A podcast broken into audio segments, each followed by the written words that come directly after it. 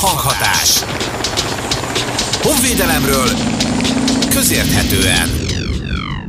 26 óra és 20 perc, 5770 megtett kilométer, három világrekord egy repülés alatt. 90 évvel ezelőtt, 1931. július 16-án délután landolt a Lockheed Sirius típusú repülőgép Csákvár, Bodmér és Felcsút határában. A Justice for Hungary nevet kapó egyfedeles repülőgépből Magyar Sándor és Endrész György pilóták szálltak ki. Repülésükkel örökre beírták magukat a történelembe, és a repülés csúcstartói közé kerültek. Az Amerikából induló pilóták az Atlanti óceánt átszelve érkeztek Magyarországra. A maga korában világszenzációnak számító vállalás sikerességét több mint tízezren ünnepelték a hősök terén.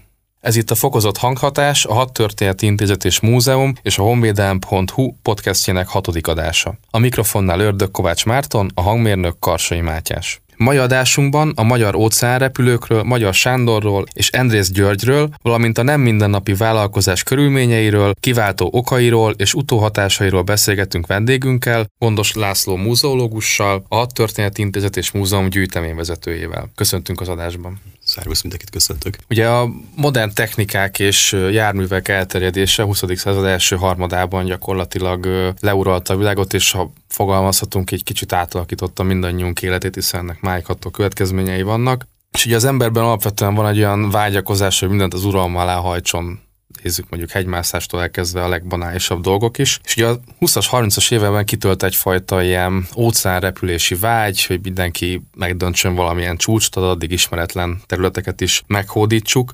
Mi volt a mozgatórugója ennek az Amerikában és Európában is tapasztalható jelenségnek? Igen, hát a motorizáció, meg egyáltalán a műszaki fejlődés.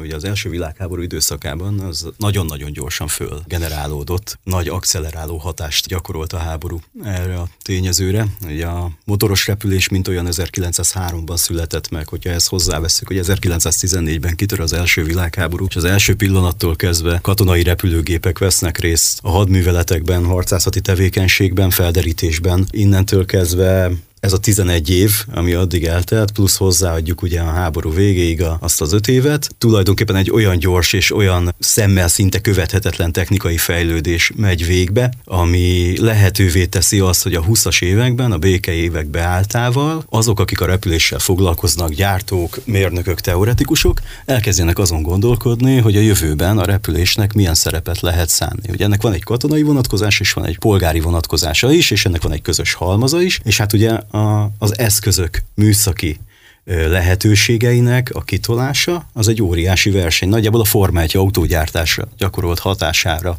tudnám ezt lemodellezni. Minél messzebbre, egy tankkal leszállás nélkül, minél több terhet, embert, szemét szállítani, minél gyorsabban.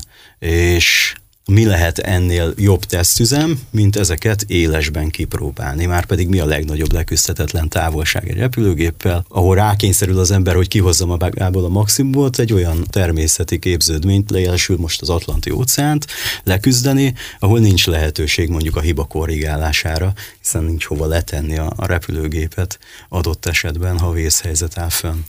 Az óceánrepülés nyilván zajlik a csendes óceán irányába is, ugye Emilia Earhartot érdemes megjegyezni, aki azon a vonalon indult el egy picivel később, de valójában az Atlanti óceán átrepülése lesz az első olyan kihívás a Lamas csatorna átszelése után, ugye a legkorai időszakokban, ami szöget az emberek fejébe. Miért is? Hiszen itt zajlik a legnagyobb utasforgalom, például Európa és az Egyesült Államok, vagy hát az észak-amerikai kontinens között. Az utasszállítás kérdése, a posta repülőgépek kérdése. Az első Atlanti óceán átrepülése egyébként 1919-ben a Royal Air Force két pilótája vállalkozik, és végre is hajtják, ők diplomáciai üzeneteket visznek Nagy-Britanniából az Egyesült Államokba, majd pedig vissza Nagy-Britanniába, úgyhogy alapvetően innentől kezdve látható volt, hogy nem leküzdhetetlen ez az akadály. De ugye ők még a leszálló szigetről szigetre ugráltak, úgymond az északi térségben, és akkor itt volt egy ilyen adott lehetőség, hogy hogy akkor próbáljunk olyan repülőgépeket gyártani, és próbáljunk olyan műszereket föltenni ezekre a repülőgépekre, hogy ezt leszállás nélkül is végre lehessen hajtani. Aztán ha már átszeltük az óceánt, hogyan lehet minél beljebb és beljebb repülni a kontinensbe, hogyan lehet minél nagyobb távolságokat leküzdeni egy tankkal leszállás nélkül. Ez mind-mind nagy kihívás volt mérnöknek és pilótának egyaránt. És mondtad, hogy 1903-ban jelent meg a motorizált repülőgép, és ugye 25 évvel később pedig egy 1926 óta Kanadában élő magyar pilótának az eszébe jut, hogy át, átszállni az Atlanti óceánt. Ugye Magyar Sándorról van szó. Mit kell tudni róla, mi az ő előélete, és hogy került ő 1926-ba Kanadába? A Magyar Sándor az első világháború folyamán katonatisztként szolgált az osztrák-magyar monarchia haderejében, és 1918 év szeptemberében úgy döntött, hogy átnyergel a, a repülőerőkhöz, és neki látott a repülőtiszti iskola elvégzésének. Ez már egy késő időpont, itt a dátumból is érződik, tehát igazából neki repülő karrierje az első világháborúban annyi volt, hogy megtanulta az alapokat, majd pedig 1920-21-ig le is tette a pilóta vizsgát, és hát amennyire lehetősége és módja volt, repült is. Kereste is ennek a lehetőségét, viszont a Magyarországra vonatkozó katonai és egyéb repülési tilalmak miatt meglehetősen kevés opcionális sansza volt arra, hogy a repülésből bármennyire is meg tudja itthon csinálni a szerencséjét megélhetésre viszont szüksége volt, és a szülei, azt hiszem az édesapja halála után ö, döntött úgy, hogy kimegy az Egyesült Államokba, és ott próbál szerencsét, majd pedig nem sokkal később Kanadában rokonoknak a farmján kezdett el dolgozni, és itt értesült a Charles Lindbergh nevezetű amerikai pilótának a teljesítményéről, aki egyedül leszállás nélkül repült át az Atlanti óceánt 1927. május 1-én szállt le ő Párizs mellett a Le Bourget repülőtéren, és innentől kezdve kezdett ő azon gondolkodni, hogy kéne egy magyar óceánrepülési programot végrehajtani, egy magyar óceánrepülést összehozni, megszervezni, és innentől kezdve házalt úgymond támogatásért, erkölcsi és anyagi támogatásért, hiszen nyilván ennek pénzügyi vonzata is volt, nem is kevés, és kereste a lehetőséget, hogy mikor és hogyan lehetne ezt majd megvalósítani, hiszen ez az ország számára is, aki ekkoriban egyébként egy elég komoly külpolitikai elszigeteltségben próbált boldogulni, gaz, komoly gazdasági nehézségekkel, pénzügyi és egyéb kihívásokkal nézett szembe, megteremteni azt a lehetőséget, hogy fölhívja a hazája sorsára is a figyelmet, és hát nyilván ez ebben az egyéni célok is szerepet játszottak, hiszen hát megismerte volna az egész világ a nevét egy sikeres vállalkozással. Ugye a hallgatóknak már ismert lehet a felvezetőből, hogy nem egyedül tette meg ezt a távot, hanem Endrész Györgyel. Kicsit őt is, hogyha be tudnál mutatni nekünk, hogy ki, ki volt ez az Endrész György, és hogy Endrész... került ebbe a projektbe? Endrész György már egy bejáratott pilóta volt, fogalmazzunk így. Ő 1916-tól kezdve katonai repüléssel foglalkozott. Mm, a Balkán fronton a hatodik repülőszázadnak volt megfigyelője, aztán pilótája, és aztán a háborút az első vadászrepülő század tagjaként fejezi be. Az első világháború vége után is tudott még repülni, nem is keveset, hogy az Aero Expressnek is volt tagja, de egyébként a vörös repülő csapatok között is, ugye, ami a tanácsköztársaság által megszervezett repülőerő volt, ott is aktívan szolgált, aktív pilótaként szolgált, sőt századparancsnok is volt, ha jól emlékszem, a negyedik repülő századparancsnoka. De így tehát magyarán ő egy bejáratott neves pilóta volt, ismerték a nevét Magyarországon. Aztán külföldön is kereste ő is a boldogulást, de ott is egyébként pilótaoktatóként, berepülő pilótaként dolgozott több helyen, és majd 1928-29-ben tér haza Magyarországra, ahol a Repülőszövetségnek lesz ő szintén kiképző oktató pilótája és ő meg itt értesül a repülőszövetségen keresztül arról, hogy van kint az Egyesült Államokban egy úriember, aki egy ilyen ötlettel előállt, és hát Endres Györgybe megfelelő mértékű kalandvágy volt ahhoz, hogy jelentkezzen levélben erre a lehetőségre. Magyar Sándor meg nyilván szintén társat keresett, tehát így kezdett összevágni a dolog. Volt pilóta, volt navigátor, alapvetően a szebészet összeállni látszott, és hát egy levélváltás után Endres ki is utazott az Egyesült Államokba, és akkor személyi szinten, úgymond a, a vállalkozás már, már, már sinem volt. Most ugye akkor lőtte volna le a poént az Endész György, ha repülővel megy ki, akkor már Igen, igen, igen. De nyilván Valóban. nem. Na, viccet félretéve már utaltál rá, hogy egy ilyen vállalás az nem, nem éppen egy egyszerű dolog, hiszen említetted az erkölcsi támogatás, de hogy ugye azért van egy kemény anyagi vonzata is, hiszen egyetlen kell egy gép, és annak ugye meg kell felelnie azoknak a paramétereknek, hogy ez át tudja repülni egy húzamba az Atlanti óceánt és említetted már, hogy az korábban is csak ilyen kis megállókkal volt lehetséges, hogy annak nem is az volt a célja, hogy... Igen, így van, az egy katonai repülőgép katonai. volt. Nyilván a kor színvonalának megfelelően tudott távolságokat leküzdeni, az már nagy dolog volt egyébként, hogy szigetről szigetre uh-huh. el tudtak úgy repülni Grönlandon, meg Izlandon keresztül, hogy eljutottak egyébként az, az észak-amerikai kontinensre. Fokozott hanghatás. Honvédelemről közérthetően. Torony, kérek engedélyt üdvözlő repülésre. Nem lehet, tele a légtér. Ezt hogy érti, torony? Nemzetközi repülőnap és haditechnikai bemutató Kecskeméten. Földön, levegőben. Augusztus 28-án és 29-én. Részletek és jegyvásárlás repülőnap2021.hu Ez kellett egy nagy anyagi támogatás, hogy ezt egy, egy világgazdasági válság küszöbén, vagy már Igen. belelépve, kiket tudtak maguk mellé állítani, és kicsit még az is érdekelne, hogy ö, miért vették őket komolyan. Tehát, hogy, Igen, igen, Hogy abszolút. elképzel, hogy ott, ott egy van. magyar 28-ba, és elkezd bekopogni ott Kanadába. Ez olyan, mint ma egy startup vállalkozás, Igen. tehát el kell hitetni a befektetőkkel valóban azt, hogy ebben, ebben van bármilyen ráció számukra, és, és komolyan vehető a vállalkozás, meg az emberek, akik ezt szervezik. Abszolút ez akkor is így volt, és jól mondod, egy, egy Magyarország nyilván alapvetően egy nehéz gazdasági helyzetben van, tehát Magyarországról nagyon komoly anyagi segítségre egyáltalán, vagy egyáltalán nem számíthattak, vagy csak nagyon minimális részben. Nyilván megkeresték az akkori állami szerveket, de az állami szervek ilyen szempontból, hogy mondjam, óvatosak voltak. Nyilván nem mondták azt, hogy ne csinálják, de azt is egyértelművé tették, hogy ezt hivatalosan a magyar állam a saját erejéből nem tudja úgy megtámogatni, hogy meg is valósuljon. Emellett, mint ahogy ma is szokás, nyilván a társadalmi támogatást volt érdemes nekik megpályázniuk, és különböző módokon meg is kezdték a pénzgyűjtést, illetve Magyar Sándor eleinte, hiszen ő már 1927-28-tól ugye bőséggel dolgozik ezen a dolgon, megkezdi mindenféle módon a, a pénzgyűjtés, főleg az amerikai magyarság támogatására számítva, és hát nagy nehezen, de nagyon nagy nehezen sikerül úgy nagyjából 5000 dollárt összeszedni. És hogy érzékelni lehessen, hogy ez hol tart a, a, a cél megvalósításához képest, ugye a becsült összeg, amire minimálisan szükség lett volna, az egy 30 ezer dollárra volt becsülve akkor. És hát ugye ez, ez rettenetesen messze van, a pénz pedig tényleg csak csordogált a számlára, úgymond. Aztán 1930-ban két szerencsés történet lép életbe. 1930 februárjában Lord Rothermerként ismert ember, aki egyébként Sidney Harold Hemsworth nevezetű úriember, és sajtómágnás volt Nagy-Britanniában. Ő fölfigyel erre a vállalkozásra, és fölajánl egy 10 ezer dolláros díjat annak a magyar pilótának, aki elsőként képes átszelni az óceánt, és a lehető legmélyebben berepülni az európai kontinens területére. Tehát innentől kezdve úgymond a sajtóvízhang, meg a, a, a díjazás az már adott a történethez. De ugye ez még még mindig egy olyan dolog, hogy jó lesz majd egy pénzösszeg, amit át lehet venni, ha beértünk a célba, de hát miből érünk be a célba? És akkor jön egy Szalai Emil nevezetű az Egyesült Államokban élő úriember, aki az akkori viszonylag sikeres vállalkozó, és, és, és az akkor mobilizálható vagyonának szinte a teljes, pénzügyi vagyonának a teljes összegét, mint egy 25 ezer dollárt betesz a kasszába, és így összeáll az a pénz, amiből meg lehet vásárolni azt a repülőgépet, amit ők akkor kiválasztottak, azt a repülőgép típus, amit ők akkor kiválasztottak, és alkalmasnak találtak arra, hogy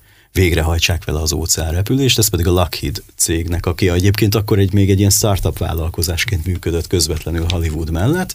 A, a Sirius A8 típusú repülőgépére esett a választás. Ez egy több lépcsős repülőgép családnak egyébként nagyjából az utolsó tagja, egy fejlesztési tagja, és utasszállító 8, 8 utas szállítására a, tervezték alapvetően, de átalakításokkal az utastér és a pilóta, illetve navigátor rész átalakítással lehetett beépíteni akkor a tankot, ami alkalmas volt arra, hogy ezt a, ezt a nagy távolságot le lehessen küzdeni leszállás nélkül. Úgyhogy egy nagyon komoly külföldi és egy nagyon komoly, mondjuk úgy amerikás-magyar pénzügyi támogatássál lehetett megvalósítani ezt a, ezt a nem kicsi vállalkozást. És hát 30 ezer dollár ugye ma azt mondanánk, hogy nem is egy olyan nagy összeg, de hát a kor árszínvonalán azért ez egy, ez, ez egy nagyon-nagyon jelentős összeg volt. Ö, Lehet, hogy nagyon, nagyon mai fejjel gondolkodok, de hogy jött itt képbe a Justice for Hungary elnevezése a gépnek? Ugye ez ugye az igazságot Magyarországnak a nem nem soha jelmondat mellett a Trianon utáni Magyarország egyik legismertebb mondata volt, tehát ez nemzetközi szinten is ismerték. Mennyire beszélhetünk itt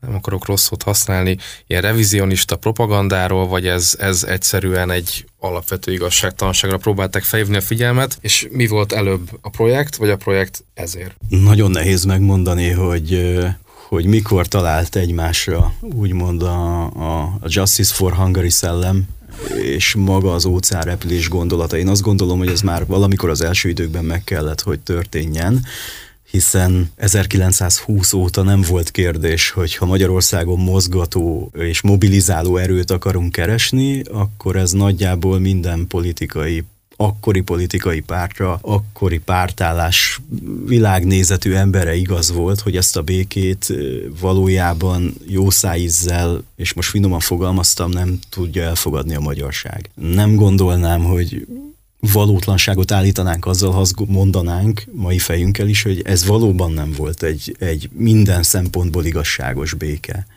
Azon lehet vitatkozni, hogy mennyire és milyen mértékben nem, meg is teszik az erre hivatott történészek, de a kor emberének ez nem feltétlenül volt ennyire kétes vagy kérdőjeles kérdés, hiszen 1918-ban éltek egy adott ország területén, és aztán az életüket mindenféle szempontból ezernyi módon befolyásolt a háború vége, és ugye az azt lezáró Magyarországot érintő békeszerződés. Úgyhogy szerintem ez nagyon korán egyértelmű volt, hogy ezzel lehet mozgósítani. Itt az érdekesség az, hogy maga a szlogán, a Justice for Hungary jelige szlogán, imázs, imázsnév, ez, ez, ez egy külföldi embertől, ugye az imént említett Lord Rothermertől származik, aki sajtómágnásként, ugye a Daily Mail és a hozzácsatlakozó egyéb kiadványok tulajdonosaként konkrétan sajtóhadjáratot folytatott a Párizs környéki békék felülvizsgálatáért, és ezen belül nyilván a magyar ügy is ö, hangsúlyosan szerepet kapott az ő tevékenységében. Úgyhogy ő neki ez, ez mindenképp ugye csatlakozott az ő világnézetéhez, amit az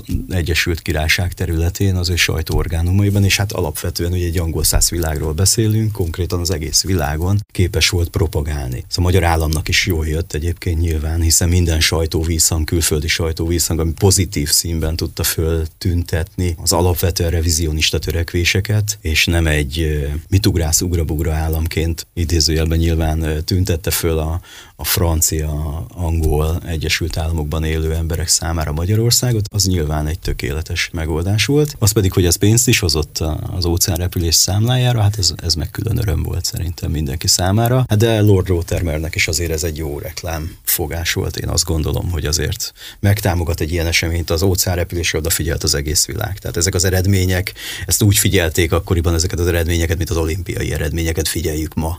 Tudjuk nagyon jó, hogy ki nyerte a foci ebét. Ezekre mindenki odafigyelt, fölkapta a fejét, hogyha egy óceánrepülés valamiben is előrébb mutatott. Ugye nem csak a mély szakmát érintette, úgymond, hanem, hanem az egész társadalom ilyen óceánrepülési lázban égett, az egész világ. Azért is kérdeztem, ezt megpróbáltam arról, hogy nagyon mai felgondolkodom, mert hogy az én fejemben úgy él, hogyha van egy pénzember, akit megkeres az ember egy projekttel, akkor az el, első kérdésem mi az üzenet. Ugye ennek a repülésnek nyilván a Justice for Hungary az üzenet, de most itt mondtad, hogy ő gyakorlatilag nyíltan igen, ellenezte igen. a Párizsi békeszerződésben így foglaltakat. Van, így van, és ő nem csak, nem csak a trianoni uh-huh. eseményeket, ő alapvetően a Párizsi békeszerződéseket tartotta egy veszélyes és felülvizsgálandó, abszolút uh-huh. mértékben felülvizsgálandó. És ezt tudjuk, hogy miért? Ez valami... Ezt nehéz megmondani, ez, ez megmondom őszintén, én most így nem tudom megmondani, ez valószínűleg egy meggyőződés uh-huh. volt, én nem mondom, hogy annyira váltesz volt, hogy előre látta, hogy... De egyébként miért ne? Tehát mások is voltak, akik rámutattak már a 20-as évek elején arra, hogy ezek, ezek, a, ezek a békeszerződések valószínűleg egy újabb konfliktus konfliktus meleg ágyai lesznek majd, hiszen hát elég komoly igazságtalanság történt azokkal az országokkal, akik a vesztes oldalon álltak, és nem feltétlenül indokolhatók azok a nyereségek, amik a, amik a másik oldalon ö, állóknak a, a büdzséjébe ö, ugye jelentkezett nyereségként. Innen nézve Andrész Györgynek még pikánsabb kicsit a részvétel akkor a projektben. Igen, hát Andrész György egyébként is egy érdekes személyiség, tehát én azt gondolom, hogy a, az ő személyisége az sok szempontból megéri az odafigyelést, mert egy, egy valóban olyan olyan emberről van szó, aki, aki így szerette a reflektorfényt, és sok mindent meg is tett azért, hogy, hogy oda kerülhessen, és hát nyilván pilóta volt, tehát abban az időben egy pilótánál szuperebb figurát nem lehet találni. Ugye itt, itt közeledve az augusztus végi Kecskeméti repülőnaphoz, biztos több hallgatónkat érdekli, hogy ennek a Lockheed Sirius típusú gépnek milyen volt a felépítése, milyen technikai adottságai voltak, és mi az, amit esetleg át kellett alakítani annak érdekében, hogy vé tudják repülni ezt a távot? Ugye ez egy egyfedeles uh, alsó szárnyazás, vagy alsó szögelési szárny, uh, szárny szerkezettel bíró repülőgép volt, nagyon modernnek számított minden tekintetben, viszont nem arra készítette elsődlegesen a cég, hogy óceán repüljenek vele csak alkalmas volt átalakítások. Ugye korábban említettem, hogy, hogy a, az utastér és a, a pilóta és navigátor részére fennlévő területnek egy jelentős részét egy hatalmas benzintartályjal építették be, ezzel megnövelték ugye a hatótávolságát a repülőgépnek, és hát még több kisebb átalakítást végeztek aerodinamikai és egyéb vonalon ahhoz, hogy végrehajtható legyen a repülés. Például a futóműveknél leszerelték a futómű légterelő lemezeit, mert meg kellett vastagítani az abroncsoknak az átmérőjét, illetve szélességét. Ezt Bánhidi Antal kiutazott az Egyesült Államokba, és az ő javaslatára is például több apró átalakítás ment végig a gépen, amit egyébként 1930. augusztusában tudtak átvenni a Lockheed cégtől, és ugye az átalakítások, mert maga egyébként az óceánrepülés 1930-as évre volt tervezve, és pont ezek miatt az átalakítások, meg a tesztrepülések során észlelt ö, egyéb apró kis problémák miatt halasztották el végül az indulást 1931. júliusára.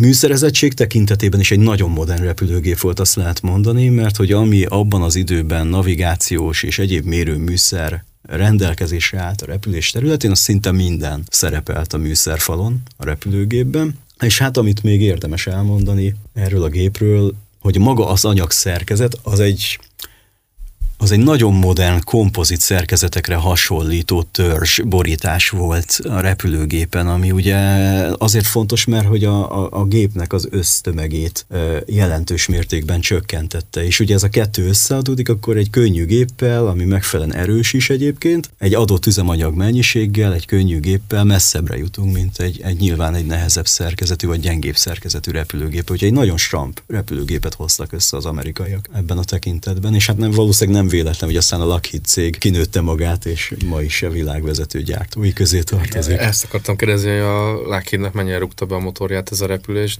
Bizony, eléggé, így van. Tehát gondolom, hogy a katonai megrendelések a 30-as években, aztán amikor az Egyesült Államok hadere is minden figyelmét elkezdi majd a repülésre fordítani, és főleg ugye a második világháború időszakában, ezek a cégek bizony-bizony világcégekké fogják kinőni magukat rövid időn belül. Itt még egyébként nagyon kis példányszámban gyártogatták ezeket a repülőgépeket, tehát ilyen 3-4-8 darabos szériákban. Úgyhogy ez tényleg a, a startup része volt ennek a biznisznek.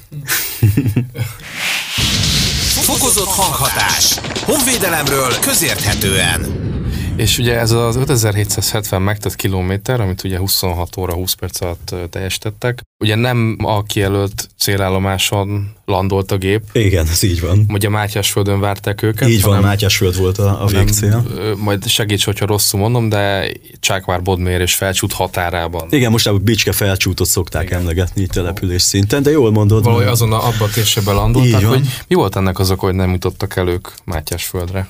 Hát a időjárás azért ez egy hatalmas befolyásoló tényező egy ilyen repülésnél, és ugye ők július 15-én felszállnak Harbor Grace-ből, az újfullant legkeletibb repülőtere, és elindulnak szépen hogy átvágják az Atlanti óceánt, és, és ideális körülmények között kezdik meg ezt a repülést, mert egy gyönyörű hátszéllel, mindenféle zivatarzónák, nagy viharok vagy egyéb dolog nélkül sikerül is elérni az európai kontinenst a lehető legrövidebb idő alatt. Ugye mire felvirad a nap, már a kontinens fölött járnak nagyjából, és itt kezdődtek a bajok. Főleg a német Rajna vidék, és aztán majd a Duna-medencében, ahol megállás nélkül mindenféle zivatarzónákat és viharzónákat kellett kerülgetniük tehát magyarán az ideális útvonaltól mindig el kellett térni. Aztán ellenszélben kellett már repülni egy ponton túl, ami ugye megint csak teljesítményfokozást vár a repülőgéptől, és nyilván lassítja a repülési időt, és hát szó mi szó, nyilván az előre kiszámolt üzemanyagból sikerült szép lassan kifogyni. Ők ezt Bécs magasságában már észlelték, és, és próbálták is meghívni egyébként a magyar rádióállomást Mátyásföldön, de nem vették az adást, és nem kaptak választ. Úgyhogy egy ideig még vaciláltak is azon, hogy talán majd ott kéne már leszállni, aztán mégis tovább hajtották a gépet, és hát Bicskéig sikerült eljutni, egy kukoricásban sikló repülésben sikerült letenni a gépet, miközben nyilván Mátyásföldön ünnepélyes keretek között próbálták fogadni őket. Alig sérült meg a repülőgép, tehát egy csodálatos kényszerleszállás sikerül végrehajtani, az egyik légcsavartól haj, hajlik meg. Nyilván ez azt jelenti, hogy tovább nem lehetett vele repülni, akkor betelefonáltak nyilván Bicskéről, a vasútállomásról betelefonáltak Mátyásföldre, küldtek értük egy, egy repülőgépet, aki bevitte őket Mátyásföldre, és aztán így, így még aznap sikerült találkozni az akkori honvédelmi miniszterrel, aki Gömbös Gyula volt, és azt hiszem még egyébként a miniszterelnökhöz is aznap jutottak föl. Három világrekordot állítottak föl repülésen, mi volt az a három világrekord? Hát ugye említetted, hogy a legnagyobb megtett távolság. Mi ugye egyben úgy is fogalmazhatunk, hogy legmélyebben nekik sikerült berepülni az európai kontinens fölé, ez ugye az 1770 kilométer. Aztán a megtett idő is az egyik legjobb volt, amit sikerült, ez a 26 óra 20 perc, ugye ez egy időrekord volt, és az átlagsebesség volt a harmadik, ugye egy 250 km per órás átlagsebességet tudtak produkálni az egész út során, ami szintén nagyon figyelemre méltó adat volt akkor. E, ezt ugye, ha jól tudom, de javíts ki, ha nem, ugye Amerika és Európa között ezt azért nagyban befolyásolja a szél hogy alapvetően mindenhol, de alapvetően. hogy hát van ott egy olyan csatorna, amire jól fel tudsz feküdni a géppel, és jó a szél, akkor pikpak. Így van, hát gondolom, hogy az összefüggésben van az áramlási rendszerekkel, és hát ahogy a vitorlázók, ugye e, van egy ilyen Atlanti óceánt átszelő sablon a vitorlás hajók számára, vagy a vitorlázók számára, hogy délfelé kerülve haladsz e, nyugati irányba, viszont keleti irányban fönt az északi részen, ugye a Golf áramlatot kihasználva ennek a, a szélrendszernek a lehetőségét kell kihasználni. Nyilván egy repülőgépnek is. Egyébként szerintem ugye a hátszelezés az ma is egy fontos dolog, mert amikor arról beszélünk, hogy rekordidő alatt repült át az XY járata, mit tudom én, a, a Budapest-New York távolságot, akkor az nem csekély mértékben függ attól, hogy hátszélben repült a gép, vagy ellenszélben. Úgyhogy vannak dolgok, amik még ma is, ma is összefüggnek. Csak nem kérdés, hogy esetleg egy nagyobb ellenszélben is elérjük New Yorkot a repülőgéppel, és nem, nem új fullandon kell leszállnunk. Most hát tudjuk, hogy a fő finanszírozója az az angol mágnás ö, média érdekeltségei voltak, ha lehet így fogalmazni. Hát és Szalai Emil úr, ugye, aki nem kevés pénzzel megtámogatta a gépvásárlásnak az összegét mekkora média figyelmet kapott ez az egész vállalás, maga a repülés, meg a beérkezés? Mennyire foglalkoztatta ez akkor az embereket? Mondjuk a, lelőttem ilyen szempontból ezt a részt, mert elmondtam, hogy tízezeren várták őket a hősök terén. Bizony.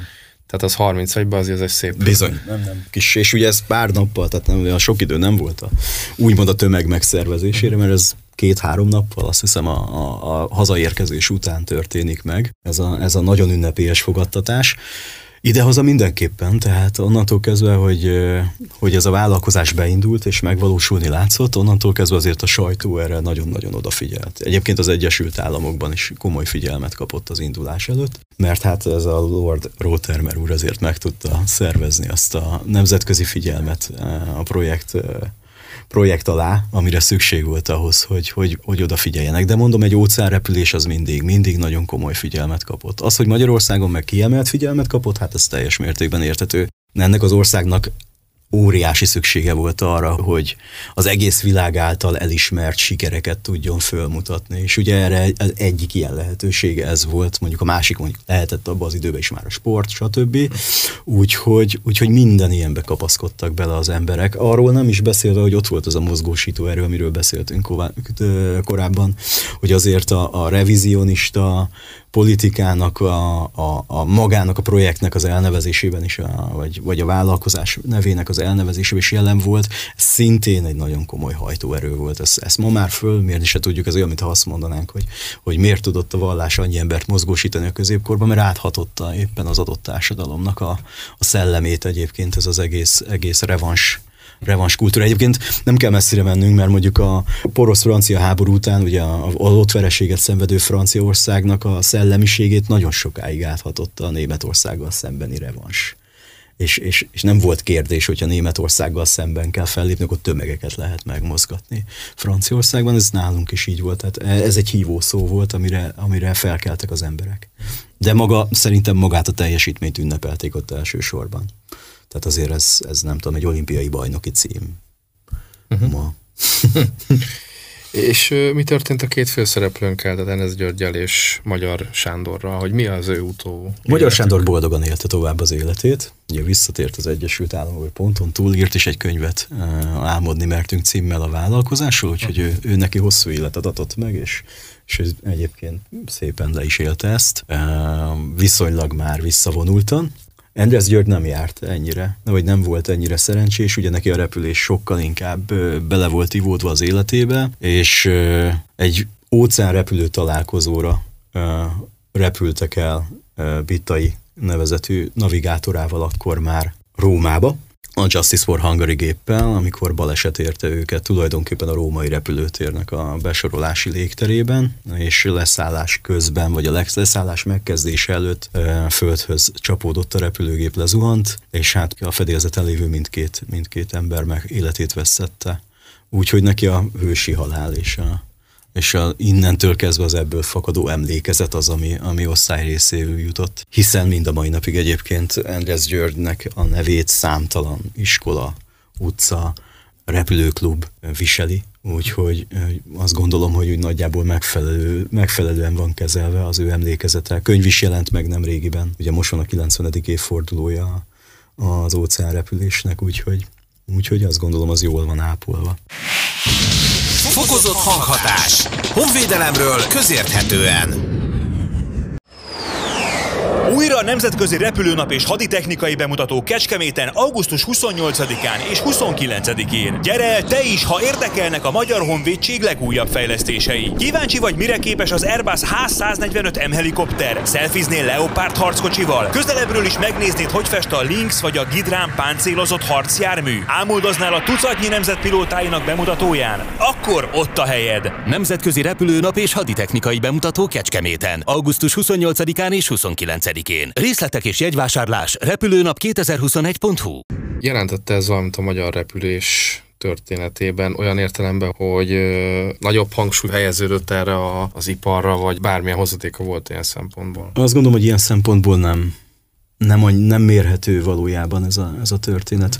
A repülőgép iparunk feltámasztásának, hiszen a, a, egyébként az első világháború végéig Magyarországon egy elég komoly repülőgépipar létezett a monarchián belüli, viszonylatokban több repülőgépgyár is működött a monarchia területén, Budapesten, Budapest mellett, meg repülőgép motorokat gyártó cégek is voltak, vállalatok, de ezt nyilván a, a háború tönkretette. A szakembergárda elvándorolt. Ennek a feltámasztása viszont 1927-ben indult meg állami szinten. Tehát azt gondolom, hogy a kettő nem függ össze. És még nagyon-nagyon sokáig financiális és egyéb okokból nagyon komoly kihívásokkal küzdött, egész a győri programig. Sőt, ha még tovább vetitem, még a győri program után is egy-két évig mire igazából be tudott indulni, és ez viszont sajnos már a második világháború az, ami a nagyon-nagyon-nagyon ipari értelemben vett, tehát a nagyon nagy volumenű ipari termelésnek a beindulását fogja majd Magyarországon eredményezni. Úgyhogy az óceánrepülés nyilván figyelemfölhívó volt, nyilván fölhívta a figyelmet az egyébként amúgy is a reflektorfény közepén, közepén lévő repülésügyre. Ez már akkor nagyon fontos volt minden szempontból, de nem tudott olyan generáló hatást kiváltani több okból kifolyólag, hogy, hogy emiatt egyébként mit tudom én egyszer csak megjelentek volna olyan startup vállalkozások, mint a Lockheed cég az Egyesült Államok. Mások is voltak a viszonyok, tehát azért magánvállalkozásból, magántőkéből beindítani egy olyan céget, aki aztán komolyan vehető lesz. Itt nálunk a nagyipari cégekre támaszkodva próbálta az állam beindítani a magyar repülőgépgyártás, konkrétan egyébként a Weiss-Manfred cégről van szó. A Csepeli. Csepeli Weiss-Manfred, így van. Világszinten ö, milyen volt a ennek a nagy távnak a leküzdésének a híre. Tehát, hogy gondolom, akkor ez szétfutott mindenhol a sajtóban, hogy hogy reagált rá a világ. Természetesen, hát a világ sajtó ugye híradó felvételek ekkor már mozikban, ez abszolút mértékben megismerte ezt az eredményt, és nyilván el is ismerte ezt az eredményt. A probléma itt mindig az, hogy egy éven belül mindig több óceánrepülés is volt, és szinte mindegyik fölállított valamilyen mértékűre. Jó, nem mindegyik, de elég sok fölállított. Tehát egy-két éven belül ezek az eredmények nyilván megdőltek. Hiszen hát így van pontosan, hiszen elképesztő. Elképesztő verseny alakult ki a repülőgép ö, gyártó országok között például. Tehát, hogy az is dicsőség volt, egy olasz gép döntött meg valamilyen rekordot olasz személyzettel. Az annál, annál nem lehetett volna mondjuk ö, nagyobb, de nem beszél arra a németek, angolok, mindenki azon versenyzett, hogy, hogy a saját pilótájuk, a saját gépükön tudjon valamit, valamit megdönteni. Ugye nálunk ugye egy kicsit, e, ez egy kicsit fals történet, mert egy amerikai gyártású, vagy egy, egy Egyesült Államokban gyártott repülőgéppel sikerült ezt végrehajtani. Mm, úgyhogy ez egy ilyen, ez egy ilyen, mondom a Forma 1 tudnám a legjobban hasonlítani. Van a konstruktőri világbajnokság, meg nyilván a pilóták világbajnoksága, és akkor mindenki verseng mindenkivel. Úgyhogy nagyon gyorsan a következő években azért nyilván már másra terelődött. Aztán ez az egész óceánrepülési láz is lecseng egy ponton, és akkor, akkor már egészen más dolgokra figyel a világ a repülés tekintetében is.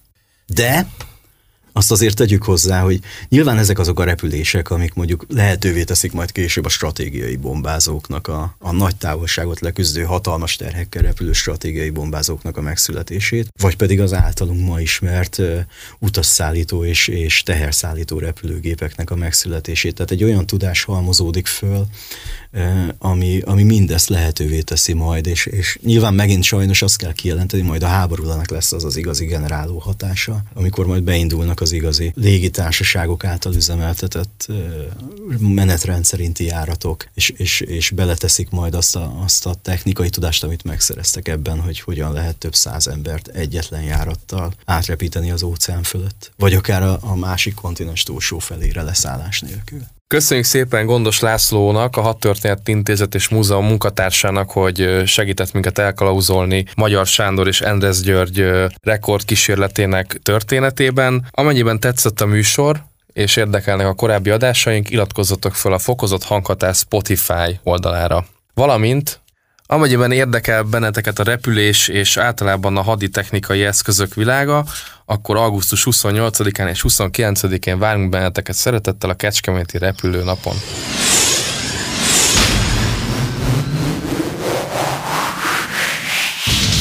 Fokozott hanghatás. Honvédelemről közérthetően.